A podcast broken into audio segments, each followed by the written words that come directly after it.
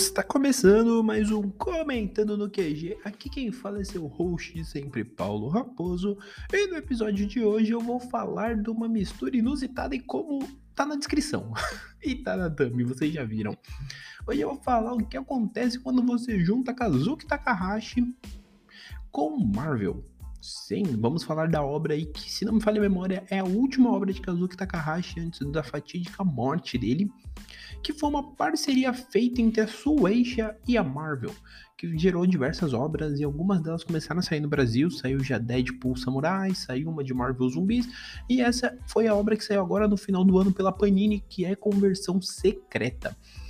Cara, eu vou falar dessa obra pelo simples fato de que, primeiro, cabe um disclaimer, que eu vou falar dessa obra porque quando eu, na minha ingenuidade empolgação, fui à banca para comprar né, esse mangá, porque esse realmente eu queria, eu fiquei muito impressionado realmente pelo preço, porque o preço, ele. Já vou falar o preço de capa, vou falar o que me indignou, então vamos lá. Eu fiquei muito chocado pelo preço, porque esse mangá ele tá saindo pelo valor de R$ 34,90, sendo que é uma obra de 112 páginas. Então, no momento que eu fui na banca, cheguei, eu falei, mano, e eu olhei, é uma, uma obra bem fina, eu fiquei, mano, tá caro. Só que eu não sabia a surpresa que me reservava quando eu abri a edição, porque a edição ela é 100% a cores. Então, justifica-se o preço, tá? Esse ponto eu já vou deixar bem claro. Se com relação a você que está em dúvida às vezes de pegar por conta de qualidade técnica, justifica o preço porque ele é 100% colorido, então é o papel de quadrinho e tal, então entra dentro dos preços de certa forma dos quadrinhos. Mas fugindo desse primeiro ponto, que eu acho que era um ponto que vale mencionar por questão técnica, porque eu vou falar aqui da obra e já adianto que vou falar bem. E às vezes você vai falar, pô, Paulo, mas o preço não justifica porque ele é 100% a cores. E é muito legal o jeito que o Takahashi trabalha cores e eu gosto dessa estética dele. Mas qual que é a história de conversão secreta?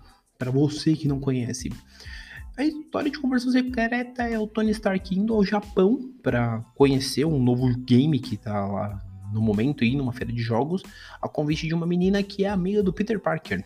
E nisso a gente descobre que a menina chamou o Tony para ir a essa convenção de jogos porque o pai dela tá estranho e isso leva a um rolê que envolve cartas, invasão alienígena, Homem-Aranha e Homem de Ferro com muita trocação de soco. Para resumir é isso, porque mais que isso é spoiler. Mas vamos falar agora de uma forma mais geral sobre o que eu achei da obra tá? A primeira coisa que eu tenho que dizer, como eu disse, é que a arte ela é linda, porque é o Kazuki Takahashi no seu auge. Paulo, qual que é o auge? O auge é esse. E se você quiser uma outra referência, são as capas de Kanzenban de Yu-Gi-Oh! Aquilo é literalmente o auge da arte do Kazuki Takahashi. É muito bonito a questão de cores. O Kazuki Takahashi ele tem uma noção muito boa para cor, então fica muito legal quando você pega um mangá 100% colorido feito por ele num formato ocidental, porque também o mangá tem o Conversão Secreta, ele tem essa questão, ele é 100% ocidental, ele não é leitura oriental. E isso é muito interessante.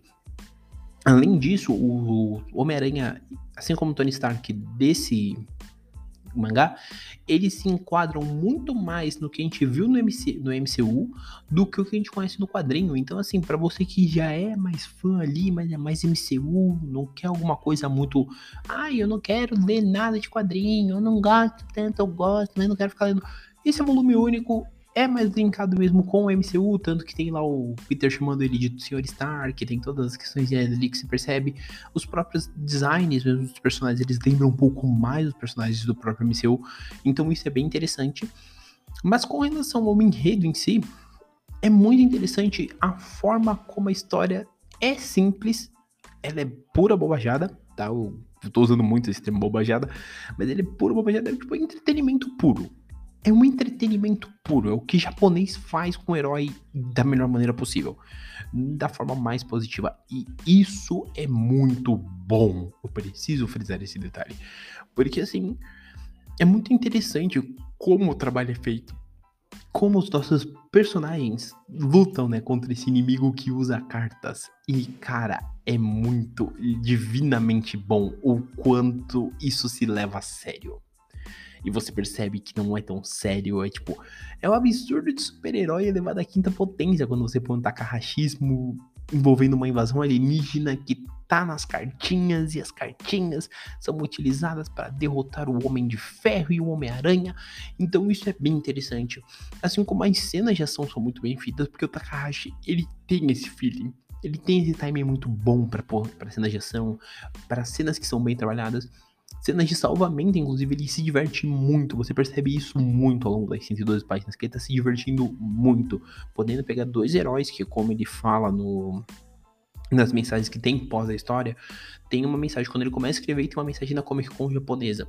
E são duas mensagens que você percebe claramente que ele gosta muito desses personagens, que ele, tá, que ele quer realmente criar uma história muito legal.